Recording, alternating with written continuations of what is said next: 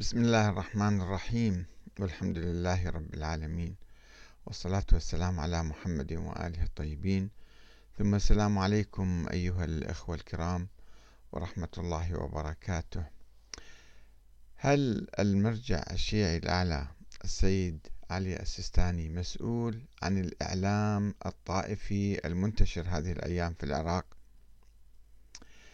لماذا لا يوقف بعض الخطباء الذين يثيرون القضايا الطائفية ويهاجمون السنة وينتقدون رموزهم ويثيرون الأزمة الطائفية. في الوقت الذي نحن نحتاج أو أحوج ما نكون إلى الوحدة في مواجهة الاحتلال ومواجهة التخلف آه، في كل مجال. آه، هذا السؤال كثيرا ما يتردد. وبعض الناس يسألون لماذا السيد السيستاني ما يتدخل؟ في الحقيقة آه، السيد السيستاني ما عنده ولاية على الناس. يعني لا يمارس ولاية, ولاية وسلطة آه، على الناس في ظل نظام ديمقراطي. كل واحد يتكلم بحريته. كل خطيب يصعد على المنبر يتكلم بما يشاء. وإذا ما عنده منبر فعنده يوتيوب الآن. يمسك اليوتيوب ويتحدث وينتشر كلامه. طيب يجي سؤال لماذا لا ينصحهم السيد السيستاني؟ لا ينصح هؤلاء الخطباء بأنه على مهلكم لا تثيروا قضايا طائفية. إذا هو ما ينصحهم المكتب أو الوكلاء اللي عنده لماذا لا يعبر عن غضبه عليهم ويستنكر طلع بيان أي واحد يتكلم يقول أنه بريء من هذا الشخص أو بريء من هذا الكلام.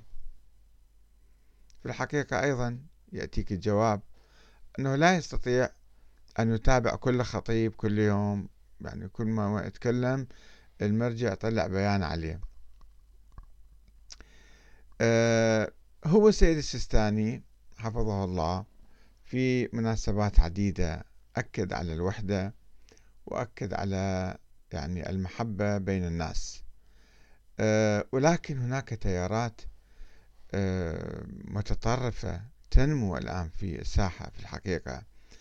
أه خارج سيطرة المرجعية وخارج سيطرة الأحزاب الإسلامية وخارج سيطرة كل مسؤول في البلد. في تيارات متطرفة قبل أيام جاء أحد الأشخاص ووضع مقالة في نقد السيد السيستاني في صفحتي. وكل شيء جميل قاله السيد السيستاني هو اعتبره هذا نقطة نقص ويعني آه، آه، خطأ. وحط أقوال السيد السيستاني الآن أقرأ لكم إياهن. شوفوا أقرأ أقوال رائعة في آه، الدعوة إلى الوحدة الإسلامية.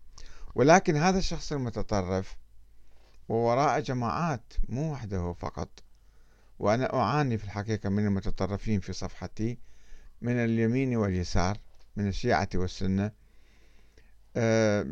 جاء ووضع هذا الكلام وبدأ أن يفتخر بهذا الكلام. هو يعتبر هذا مذمة. لماذا؟ لأنه السيد السيستاني دي يعني يهمل قضية الولاية ولا آه، يعيرها بالا كبيرا وبالتالي دا يتحد مع السنة. الاتحاد صار جريمة. آه، أنا حذفت هذه المقالة السيئة ضد السيد السيستاني وأخذت النقاط الإيجابية اللي ذاكرها وهذه النقاط معروفة هي معروفة وأنا ذاكرها عدة مرات. ولكن شوفوا العنوان اللي حطه هو. أنه سيد السيستاني يقول لا خلافات حقيقية بين الشيعة والسنة. يعني يريد من السيستاني أن يقول لا خلافات جوهرية وإحنا دين وهم دين. هكذا البعض من المتطرفين يريد هذا آه، الموقف من السيد السيستاني. وطبعا هذا الموقف ينعكس يعني هؤلاء المتطرفون يعكسون آه، آرائهم المتطرفة في الساحة لتمزيق المجتمع العراقي تمزيق الأمة الإسلامية. بكل الوسائل بالوسائل التواصل الاجتماعي الفيسبوك أو تويتر أو تليجرام انستغرام أو كذا أو يوتيوب وأيضا في المناطق يعني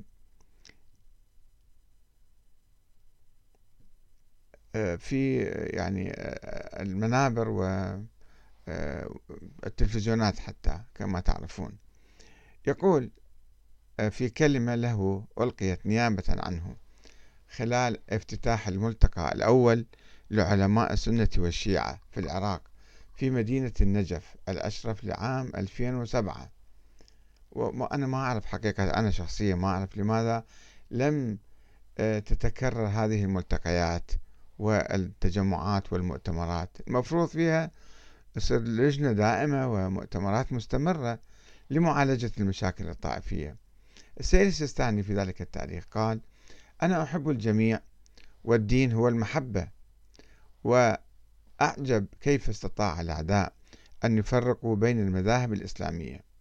ثم التفت إلى الحاضرين وقال هذه المجالس واللقاءات مهمة ومفيدة ومن خلالها يعرف الجميع أنه لا توجد خلافات حقيقية وأن نقاط الخلاف بين الشيعة والسنة في قضايا فقهية موجودة بين أبناء المذهب الواحد أيضا. يعني ليست خلافات عقدية ولا خلافات دينية. وأضاف قائلا أن خطابنا هو الدعوة إلى الوحدة. السيد السيستاني يواصل الكلام ويقول كنت ولا أزال أقول لا تقولوا إخواننا السنة بل قولوا أنفسنا أهل السنة حينما يقول لي البعض بعض أبناء السنة أيام النظام السابق أنه أصبح شيعيا. أسأله لماذا؟ لماذا أصبحت شيعيا؟ ثم ماذا يعني؟ فيقول لي ولاية أهل البيت. فأقول له إن أئمة السنة دافعوا عن ولاية أهل البيت. وأيضا هذا كان بتاريخ 28 11 2007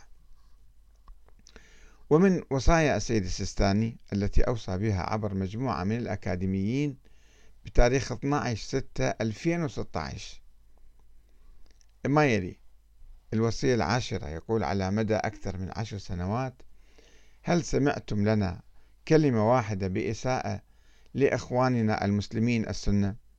حينما حدثت الفتنة عام 2006 وأعمال التفجير والذبح في كثير من أماكن تواجد المسلمين الشيعة بل حتى بعد تفجير ضريح الإمامين العسكريين. سألوني الفتوى فقلت لا تحاربوا المسلمين السنة حتى لو أبيدت مدنا شيعية بأكملها. تذكروا أخلاق رسول الإسلام وأهل بيته وصحبه الكرام. طبعا السيد السيستاني هو رمز الوحدة والمحبة حقيقة ولكن التيارات المتطرفة والناس الجهلة الذين يرتقون المنابر ويتكلمون بصورة يعني غير مسؤولة حقيقة. أقل كلمة يمكن نصفهم فيها أنها غير مسؤولة. البعض قال يعني أنا تكلمت أيضا قلت يعني المشكلة عميقة في الحقيقة في الثقافة. الثقافة الطائفية الموجودة عندنا. أنه لا توجد في الحوزات معاهد إعداد الخطباء ولا توجد مناهج لدراسة التاريخ والسياسة والعقيدة والثقافة الوحدوية في في البلد. البعض اعترض علي وقال لا موجودة هذه المراكز والمعاهد و يعني الأخ أزهر محمد يقول للأسف إجابتك غير دقيقة. ولا أعرف مقصودة أم عن عدم دراية. المعاهد التي تدعو لها موجودة وتؤدي دورها ووكلاؤه يقومون بهذا الدور وهو في كل مناسبة ولقاء عن السيد السيستاني يقصد. يدعو إلى الأخوة وعدم التعصب الطائفي ويدعو الناس للصبر وعدم الانجرار للمهاترات وأكثر من هذا. في الحقيقة أنا لا أريد أن يعني ألوم أو أحاسب ولكن مكتب السيد السيستاني الثقافة اللي يبثها ثقافة يعني تقليدية طائفية شيعية تقليدية أحيانا خرافية أسطورية أيضا. هاي الثقافة اللي إحنا ورثناها بحاجة إلى نقد بحاجة إلى مراجعة بحاجة إلى تقويم وتهذيب وتجديب فيها غلو فيها عنف فيها يعني في الزيارات اللي يقرأوها الناس والأدعية والكتب هاي الثقافة بحاجة إلى يعني صحيح يمكن توجد مراكز يعني إعداد خطباء ولكن ماذا يلقنونهم؟ ماذا يقرأ هؤلاء الخطباء على المنابر؟ يقرأون كل ما هب ودب يعني لا يحققون. المنهج الأخباري مسيطر. المنهج الأخباري مسيطر. وما في تحقيق حتى على مستوى المراجع الكبار على أساتذة الحوزة. لا يحققون لا يدققون لا يدرسون بعمق آه، التاريخ والعقيدة والثقافة الشيعية حتى يعرفوا مثلا ثقافة أهل البيت الحقيقية. آه، يجون ناس يكتبون. يعني هذا اللي يجي ينتقد السيد السيستاني لماذا تدعو إلى الوحدة؟ ويعتبر هذا تنازلا عن ولاية أهل البيت كما قال أحد الأخوة في تعليق له على هذا الكلام اللي كتبناه أنه آه الأخ آه محمد رميتي آه يقول قد تكون يا أستاذ أحمد المصلح بين الفئتين لكن أتمنى أن لا تكون على حساب ولاية أمير المؤمنين عليه السلام. أريد أعرف ماذا تعني ولاية أمير المؤمنين؟ حب أمير المؤمنين كل المسلمين يحبون سنة وشيعة يحبون الإمام علي. سياسة الإمام علي سيرة الإمام علي أيضا كل المسلمين يتبعوها ويعني آه، آه، يسيرون على نفس الطريق. فما هي القضية التي نحن نتحارب من أجلها أو يمكن نتنازل عنها؟ كيف يمكن التنازل؟ يعني إذا قلنا مثلا أن الصحابة لم يغتصبوا آه، منصب الخلافة من الإمام علي وأنهم كانوا أخوة وأن الإمام علي كان نائب الإمام نائب آه، آه، عمر بن الخطاب. وأن الجيل الأول من الشيعة كانوا يحتلون مواقع قيادية ولاة وقادة عسكريين في دولة عمر بن الخطاب. حتى قلت مرة أن أول حكومة شيعية هي حكومة عمر بن الخطاب. لأنه كل الشيعة كانوا فيها والإمام علي كان فيها. فما هي المشكلة؟ بس الناس اللي يعتقدون أنه لا النبي نص على الإمام علي بالخلافة والجماعة سرقوا الخلافة من عنده واغتصبوها وأجبروه على البيعة واقتحموا بيت فاطمة الزهراء وعملوا كذا عملوا كذا. هاي الثقافة السلبية الموجودة على مستوى مراجع. على مستوى مراجع يكررون هذه آه، الثقافة آه، الخاطئة والكاذبة والغير صحيحة. هذه التي تخلق المشكلة الطائفية. وتنعكس على ناس بسطاء جهلة آه، خطباء يعني لا لم يتعلموا منهج التحقيق. ممكن ما يقرأ بالكتب يجي يقرأها يصعد على المنبر يقرأها. فهنا المشكلة بحاجة الحوزة بالحقيقة. وأنا يعني أقول لو السيد السيستاني يتبع يعني منهج تحقيقي ويشكل لجان لدراسة الثقافة الشيعية القديمة والكتب والتاريخ و ويقدم أطروحة وحدوية للعراق بعيدة عن الثقافة الطائفية المتطرفة. ما يسمون أنفسهم الآن علنا يسمون أنفسهم الروافض ويميزون أنفسهم عن عامة الشيعة. آه، العثمانيون كانوا أذكياء أكثر من الصفويين. الصفويين هم أتراك كانوا أيضا ولكنهم انتهجوا نهجا آه، طائفيا عنيفا ضد الصحابة. أما العثمانيون فكانت هناك فرقة اسمها البكداشية فرقة صوفية. ولا تزال حتى الآن موجودة. بغداشية وألفت شكلت الجيش العثماني الانكشارية كما كانوا معروفين. هؤلاء كانوا يقولون يوالون أهل البيت الأئمة الاثنى عشر هؤلاء الأئمة اللي عند الشيعة الاثنى عشرية هؤلاء كانوا يوالوهم ويحبوهم ويعظموهم ويقدسوهم ولكن من دون العداء للصحابة. هذه النقطة ما كان عندهم. لذلك كسبوا المسلمين. وحتى الآن شوفوا الدولة التركية مثلا تحاول تزعم العالم الإسلامي. لماذا؟ لأنها أذكى أذكى من ناس آخرين اللي آه، يعتبرون التولي والتبري. التبري من ماذا؟ أنت متوهم. أنت قاعد تبني آه، التبرؤ مالك للصحابة أو لبعض الصحابة على أوهام وأساطير وليس على حقائق. ادرس الموضوع وانظر كيف آه، كانت الأمور. وهذا التيار العثماني البكداشي الانكشاري موجود حتى اليوم. وأنا عندما ذهبت إلى السودان رأيت الفرق الصوفية ترفع راية الأئمة الاثني عشر أسماءهم على أعلامهم. ويعتبرون نفسهم سنة ولكن يحبون أهل البيت. فلماذا يعني يجب علينا أن نعادي الآخرين.